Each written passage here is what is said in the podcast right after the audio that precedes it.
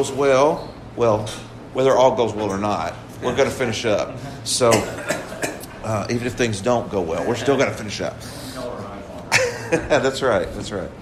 So let's. Uh, so you know, last week we kind of we kind of uh, went from Daniel into Revelation and connected them, and today we're going to finish finish in a couple of sections in Revelation. So if you would turn to Revelation four, if you, if you have your Bibles.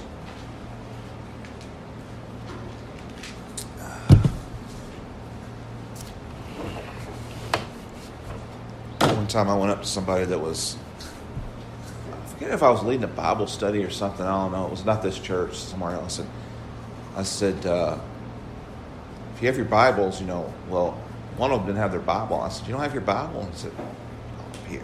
You know, like that.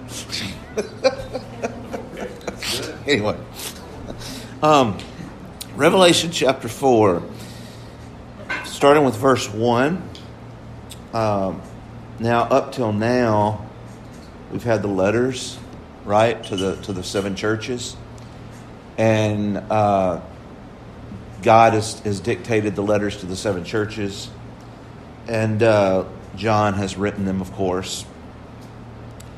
So, starting in verse 4, uh, the issue, the letters to the seven churches are, are finished. And John says, After these things I looked, and behold, a door standing open in heaven.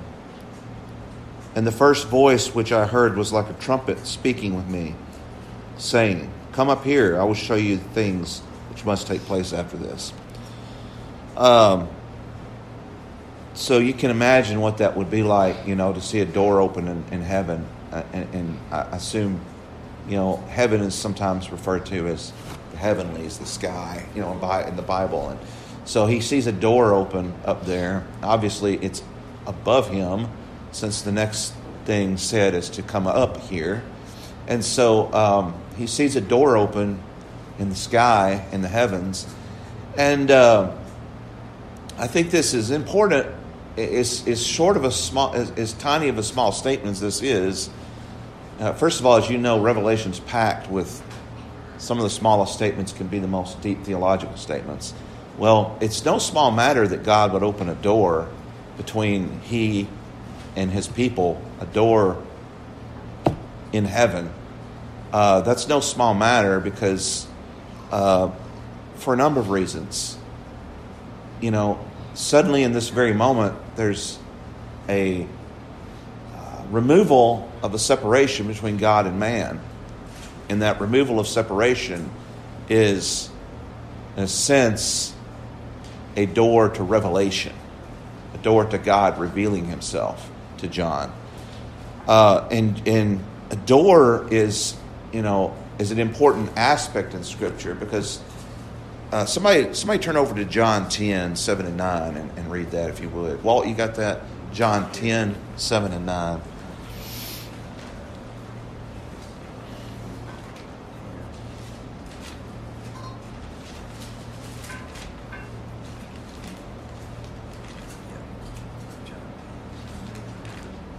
Sorry, I didn't mean to put you on the spot. Sorry.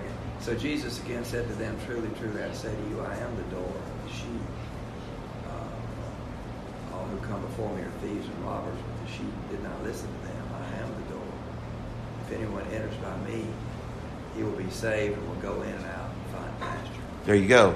So, you know, uh, to open a door into heaven to John, he receives this vision, is to harken back to the very words of Jesus, who, which, which he penned in the book of John. Uh, you know, no doubt to see a door in heaven and mention it would have, you know, would have reminded him of the very words of Christ. You know, I am the door, and so forth. So Jesus, having come, then is he's the door to the sheep. He's the door that allows us to make it to God. And here is the door in heaven opening, and it's because of Christ. It's Christ's doing. You see. that does it. Uh, the other one that I'll quickly allude to. So you have this theme of separation being eliminated by the opening of a door. Uh, and you have uh, Genesis 3:24 so he cast out Adam and made him dwell opposite the garden of pleasure and stationed the cherubim and the fiery sword which turns every way to guard the way to the tree of life. So so God has you know previously made sure that that entry was blocked to the tree of life. We all agree the tree of life is Christ you know he's he's the tree of life is is it's you know it represents Christ. So so that that uh, you know that way has been blocked by the very angel of God with a sword, and now God is opening a door into the heavenlies, um, and it's standing open, according to what John says in the heavens. You know, if you go to your house and you see your front door just standing open, well, you know that's not that's sometimes not a good thing, right? I mean, you know, somebody's going to get in. Uh, that's an invitation to let anybody and everybody into your house, you know. So, but well, the door's standing open in this case, eh, according to the, the, the verse here. He says, In the first voice which I heard speaking to me like a trumpet, come up here. I'll show you what must, must take place after this. And I can imagine John thinking, well, how am I going to get up there, you know? But then, then in verse 2, it says he's in the, he's at once in the spirit. And so, you know, that, I think that's indication that, yeah, he gets, he, he goes to that place. Uh, and behold, a throne stood in heaven with one seated on the throne. Oh, good grief. Sorry. Can't get away from these things. Um, so, a throne stood in heaven with one seated on the throne. And he, had, and he who sat there had the appearance of jasper on carnelian. And around the throne was a rainbow that had the appearance of an emerald. So, uh, you have these precious stones that uh, that God is described like, and uh, it's interesting that I, I, was asking Connor what he thought earlier about the rainbow. The uh, the rainbow uh, is uh, was you know the the first covenant, the covenant God made with Noah, right? So really and truly, the Abrahamic covenant was one covenant, but then before that was the the Noah covenant in Genesis. And so, correct me if I'm wrong, if anybody has a different interpretation of this, but I, you know, I kind of see this as, you know, God is fulfilling the Abrahamic covenant, but in a sense, He's really fulfilling all covenants. He's fulfilling all His covenants. He's, he's, he's the fulfillment of it all, not just, not just, not just the covenant with the Jews. He's, the, he's fulfilling the covenant with the entire human race which is what the flood affected, you see. So, uh, and the covenant he made with Noah was, in a sense, a covenant with the entire human race, because you know the human race was to grow from that point on, and populate. So, any thoughts on that? Does anybody anybody see any other possibilities of of of of connections with the rainbows and scriptures? I mean, am I stretching things? I don't think it's a stretch. Mm-hmm. Uh, Right. All sorts of covenants yeah. that he Right, right. Uh, and the rainbow is God's sign of grace. Exactly. Yeah. Right. So, I mean, right. Yeah, yeah. It, it's it's that moment in Genesis where you see the rainbow is kind of a huge moment in Scripture, and you never really see it again until the very end. Here, you see you see the rainbow with you know Christ. You see that rainbow in the in the glorified Christ. You know, surrounding the glorified Christ. So um, it's it's just interesting to me that this would be the culmination of that. You know, of that rainbow previously. So.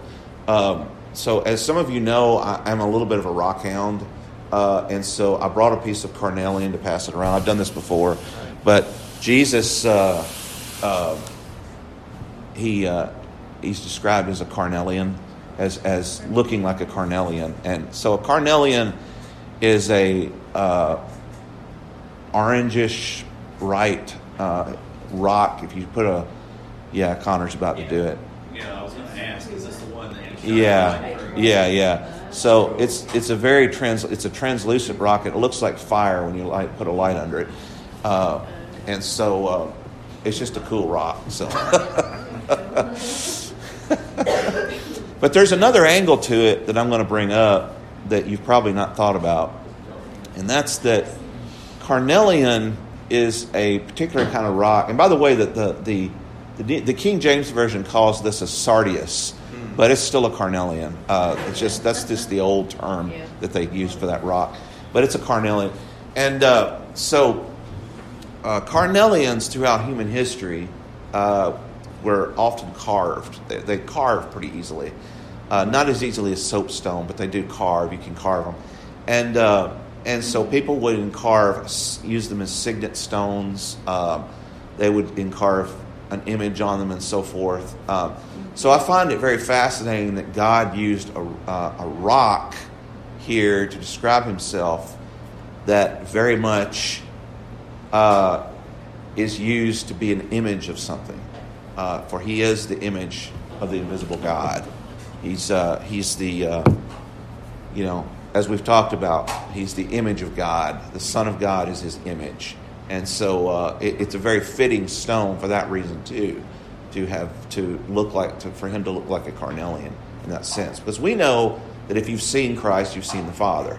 He's the image of God. So Well, there's, there's a connection to light here too, because the Mhm. rainbow appears because light is shining through Yeah. the vapor. right, right, And, uh, you know, they didn't have flashlights. true. Yeah, they could stick it up but, to the sun though, but yeah, Uh, yeah. yeah, I mean, it would, I'm I'm not sure how, does it work? I don't know. I hadn't tried it. Yeah. You're not getting that, you haven't gone blind trying it, so, uh, but still, I mean, it's something that, that light produces hmm through these things. Right, that's true. And Yeah, Jesus is light. yeah, exactly. Right.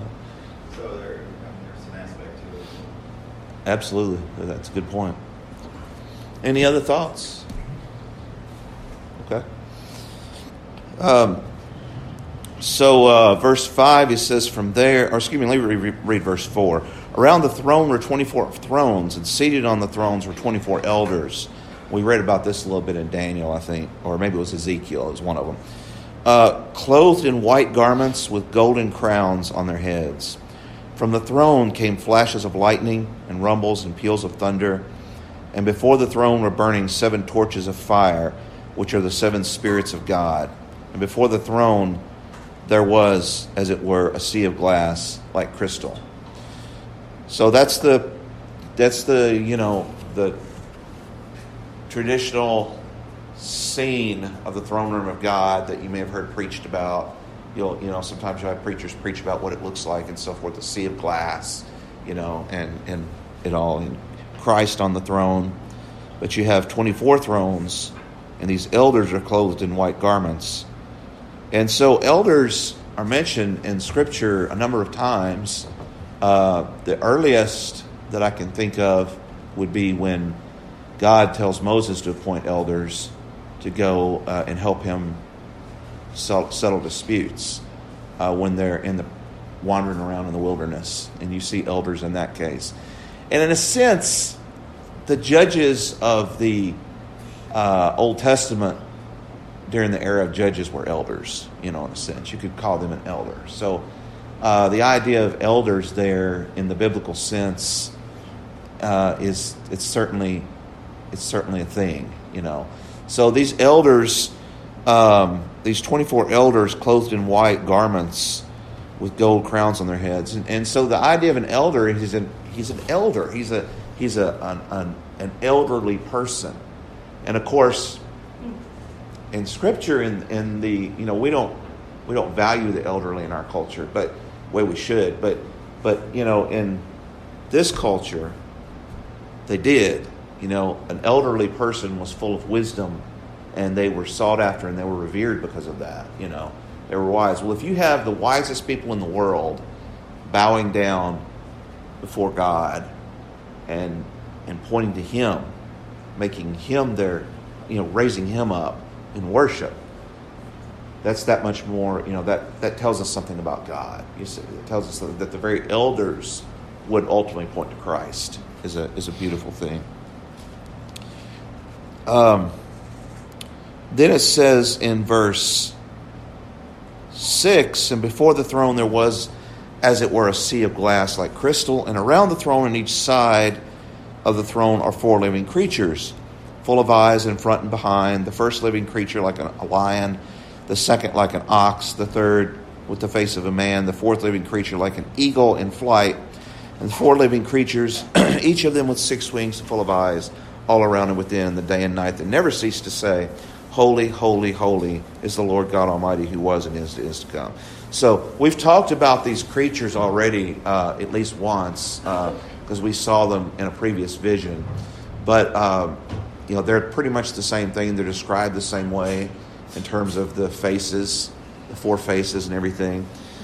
But, you know, the, uh, these, these beings having the faces of a lion, the ox, and the, and the face of a man and the eagle, uh, this represents the Gospels, as we talked about. You know, the, uh, the Gospels in the, uh, in the New Testament traditionally came to take on these symbols as sort of their, I don't know, their symbol, whatever you want to call it. But, you know, there's also aspects of this in the created order that I think matter um, you have you have the, the idea of the lion uh, who is saying, "Holy, holy, holy is the Lord God Almighty," who is, you know, the lion, the king of the jungle. The you know, the, everyone fears a lion. You don't want to be alone with a lion in the jungle without a gun, right? So a lion is is a is you know considered a very terrifying creature, and yes, he's the symbol of Babylon, as we know. So um, in, and we have Babylon today, it's just in the form of secular culture. But uh, so, in, in, a sense, this is Babylon. Uh, but Babylon is not Babylon in the bad sense. Babylon here is bowing down to Christ. And the lion is bowing down to Christ. So, the, the most feared animal in probably the world, perhaps, a lion, is, is paying homage and worshiping Christ. And then you have the um, you have the ox, and an ox is is known for uh, as a work animal, a beast of burden, an animal that pulls things or you know put things on its back and so forth, even in their time. And yet, this animal, which is a trudging kind of animal, an animal that just trudges and works, uh, you have you have that idea too as subordinate to the authority of Christ. So you have the, you have the the power in nature.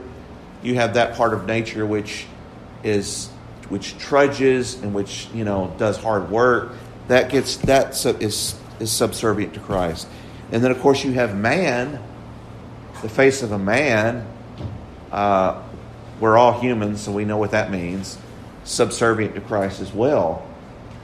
And then you have the eagle which is, of course, an animal that's all that you know can see from above, has the probably the best eyesight in the animal kingdom, uh, and you know they say you can spot a creature from a long, long ways, you know, and dive down and get them.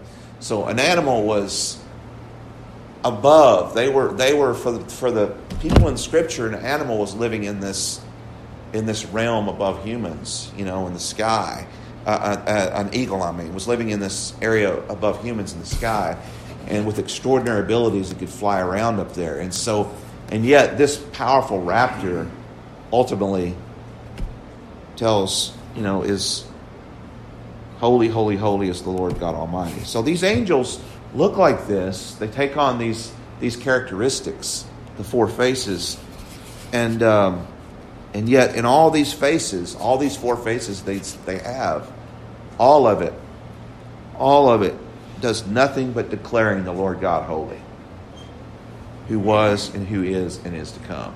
And that's that's what they're there for. That's what they do. Any other thoughts on that? Want to move on?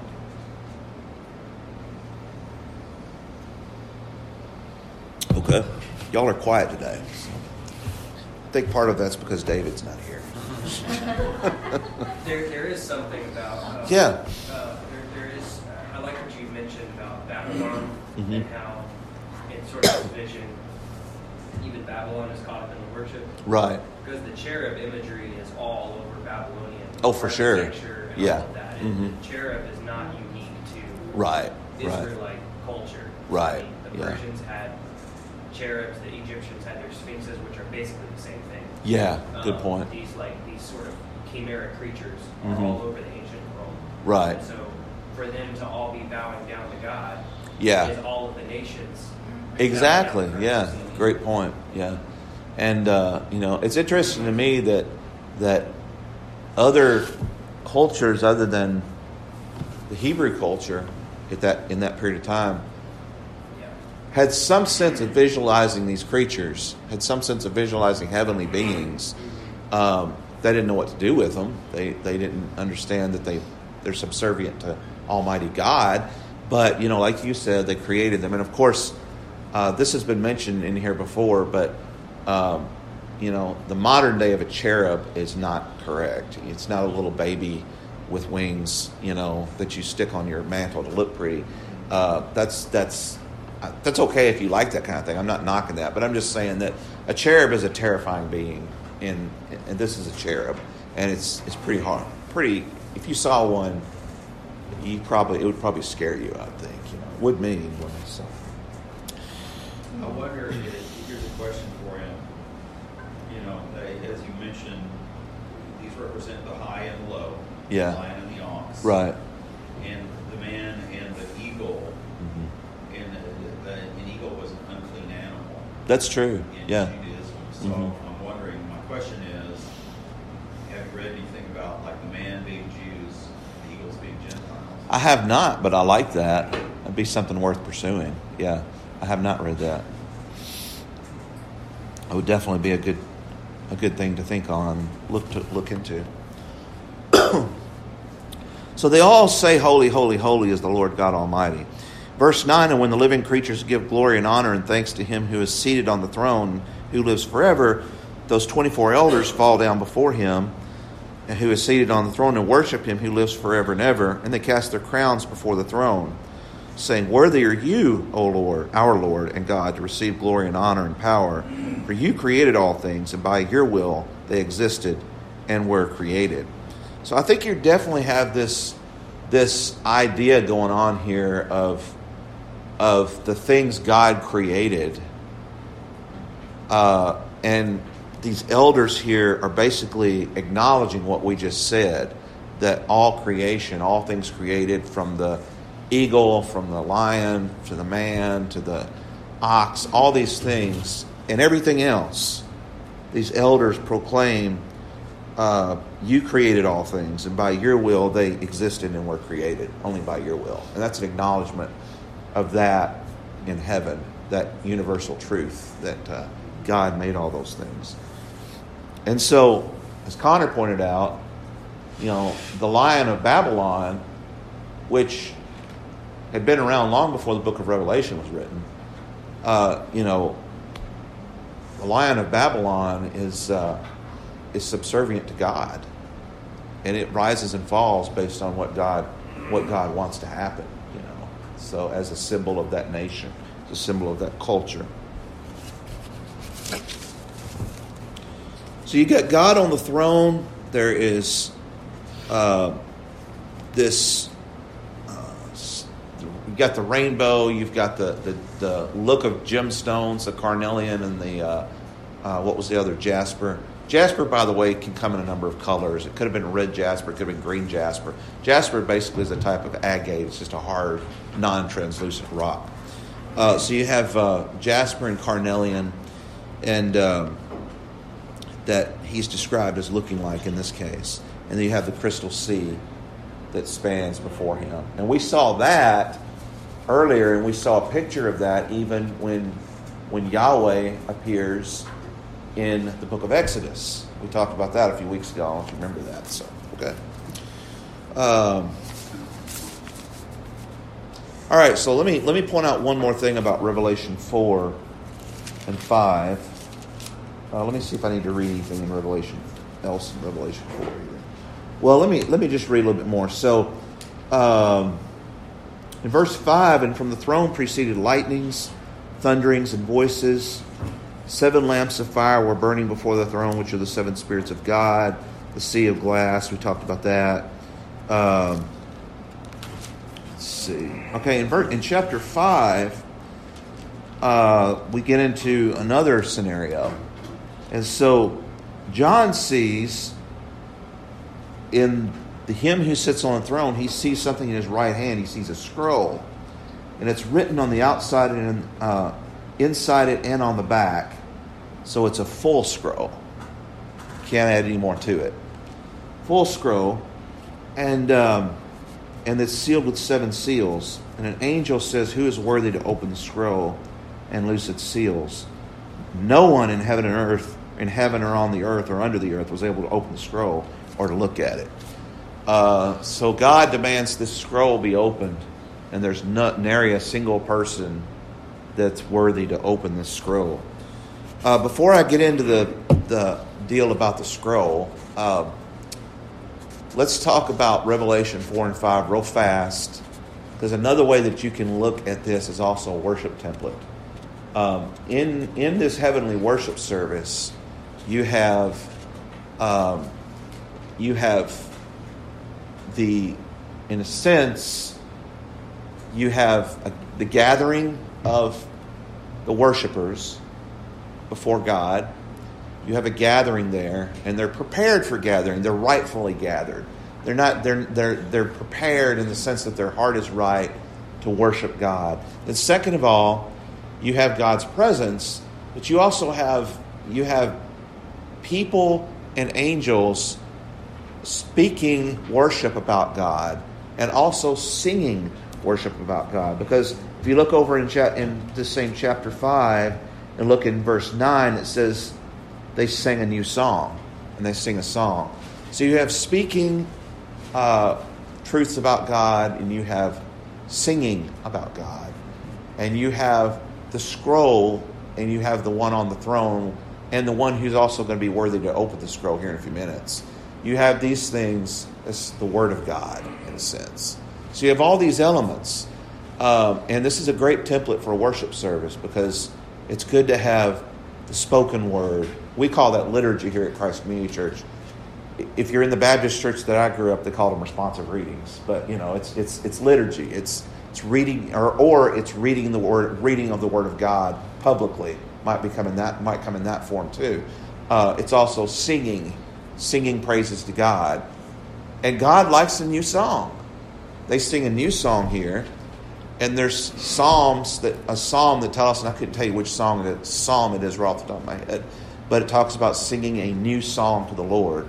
So, you know, don't need to get stuck in a rut, you know, when it comes to worship. Uh, new songs are a good thing. They challenge the people, uh, and, uh, you know, they, they bring freshness to our worship service and so forth. Um, yeah. I think it's chapter 20, or maybe it's 21. Uh, Christ says, I make all things new. Yes. Uh huh. So it's right with the song. He likes newness. Yeah, exactly. Newness is a good thing in God's eyes. That's there's, right. There's also some, some oldness also. Yes. Some, almost something like a creed. I mean, holy, holy, holy is the Lord God Yeah. Almighty that goes back to Isaiah. That's right. Uh huh. Yeah. It's like they're saying a creed. That's right. Yeah, I agree. 100%. So, all these elements of worship, this is where it originates from. Uh, you know, if you want to know how, okay, well, I could I could just speak about Christ Community Church and say that you know we we try to do these elements and we do, but on the other hand, these elements are in worship. You know, we're in worship in the Christian church from early on, as well, and you also have elements of this in in the synagogue you know, even in Jesus' time, which in many ways a church service is a little bit like a synagogue service in a way, because the, the apostles, that was all they knew, was the synagogue service, and they sort of carried that on, you know, in their worship of Christ too. So, um, so, uh, and in fact, when I say that, let me expound on that a little bit here because I'm going to remind you of an incident where that you're going to remember when I start telling you about it. So Jesus uh, comes into the synagogue one day in the Gospels, and he's traveling, and he goes into the synagogue as was his custom, according to the scriptures. And what happens? Somebody hands him a what? A scroll, right? And so they hand him a scroll, and he reads the scroll. Well, what happens here? Um, the, the voice, the loud voice from a strong angel proclaims, Who's worthy to open the scroll? No one was able to. And in verse 4, we see John weeping because no one was found worthy to open and read the scroll. But then one of those elders says, Do not weep. The lion of the tribe of Judah, the root of Jesse, has prevailed to open the scroll and loose the seven seals. And I looked, and behold, in the midst of the throne and the four living creatures, in the midst of the elders, stood a lamb, as though it had been slain, having seven horns and seven eyes, which are the seven spirits of God sent out into the earth. And he came and took the scroll out of the right hand of God, who sat on the throne. And then, uh, so I'll stop there for a minute. So that's Christ, obviously. He's a lamb, he's the victorious Lamb of God. So here again, we see this scene in, in the worship service, the assembly of those. This is the, the heavenly church service. We see Christ taking the scroll and reading the scroll, just like he did in that gospel scene that we read when he read from Isaiah. So clearly, this is Christ, and uh, and clearly, Christ is the only one who's worthy to take the scroll and open it. No one else can do it, but he can. He's worthy to do it. Any thoughts on that before I go on? Anybody? I know that's not a new teaching. Some of you've heard it before, but still, it's. I love the connection. So. Did we assume that this is Daniel's scroll? I think so. Yeah, I think it's the same thing. Yeah, because because we that connection was there too. You know, as I remember correctly. Yeah. hmm right. There's There's verse, in two verses in Ezekiel that talks about, uh, it was written within and without. hmm Uh, And it talks about it's written. That's right. Lamentations and mourning and woe, Yeah. Yeah.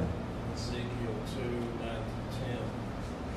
But written within and without. Yeah. On both sides. Yeah. Uh huh. Yeah, I don't, I don't think that's typical for a scroll. Mm-mm, it's not. Yeah. Yeah, I don't think so either. So it would mean if you rolled it up, you could still see writing on the outside of it. You know? Yeah. there's almost a hint in this verse, uh, chapter five, also of uh, Eucharist, uh, where he says, I saw a lamb standing as though it had been slain, and then verse Yes. 12, worthy is the lamb who was slain. Mhm. Of wisdom so on. That's right. I, Yeah. you know, I wouldn't make a whole case there, but I mean, Well, I think there's Yeah, something to that. yeah. Yeah. Yeah. I agree. Yeah. So, um, so the 24 elders, um, and see where. Hold on, I don't want to lose my place here. Okay, so they sing a new song um, when the Lamb shows up and takes the scroll. The elders fall down, and they have instruments here. They have a harp, each having a harp and golden bowls of incense, which are the prayers of the saints. And they sing a new song, saying, You are worthy to take the scroll and to open its seals, for you were slain and have redeemed us to God by your blood out of every tribe and tongue and people and nation. So, you know, I don't want to. I, I used to. I I don't want to make too big of a deal out of this, okay? But I used to go to uh, when I was uh, in school. I knew several people who were in the Church of Christ, you know, and, and they were anti musical instrument worship. You know, they they don't believe you should have piano or anything. You know, that you should just sing. Well, what, what do you say? I mean, there's harps here, you know, in heavenly worship uh, before God, God Almighty. So uh, it's here, and uh, so I don't think that really holds up very well biblically. But um, so they sing a new song, and they're playing on their harps. Uh, you're worthy to take the scroll. They're declaring this about Christ to open its seals, for you were slain, as Walt just pointed out and redeemed us to God by your blood. Um, Did you already say why there was twenty-four instead of twelve? I did not say, and the reason I didn't say is because I don't remember. I was just wondering if, uh. That's a really good question. I was Yeah. wondering if that meant twelve to represent the faithful before. It might, yeah. It might. Twelve, Yeah. Is that what it is? That's what I think. Okay. I, I think it's the 12 Old Testament prophets, whoever they are. Yeah. The 12 apostles. Apostles, yeah, yeah. I've also heard twelve apostles and twelve tribes. Mhm. Those make sense to me. Yeah, yeah. Very, very Got good. that sorted out. We got that one solved. You have your choice. Be sure and tell the rest of the church. That's right.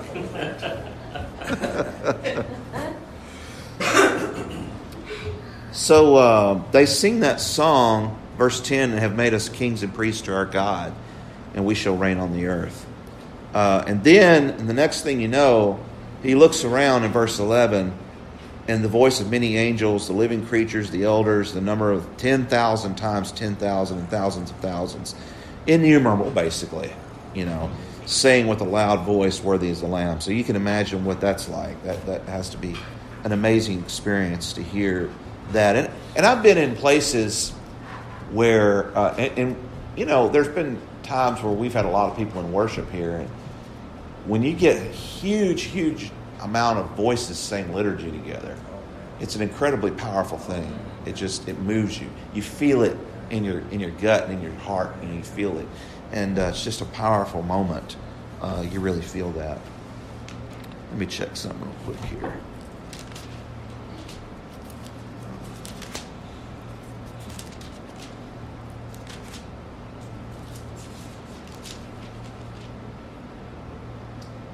Okay.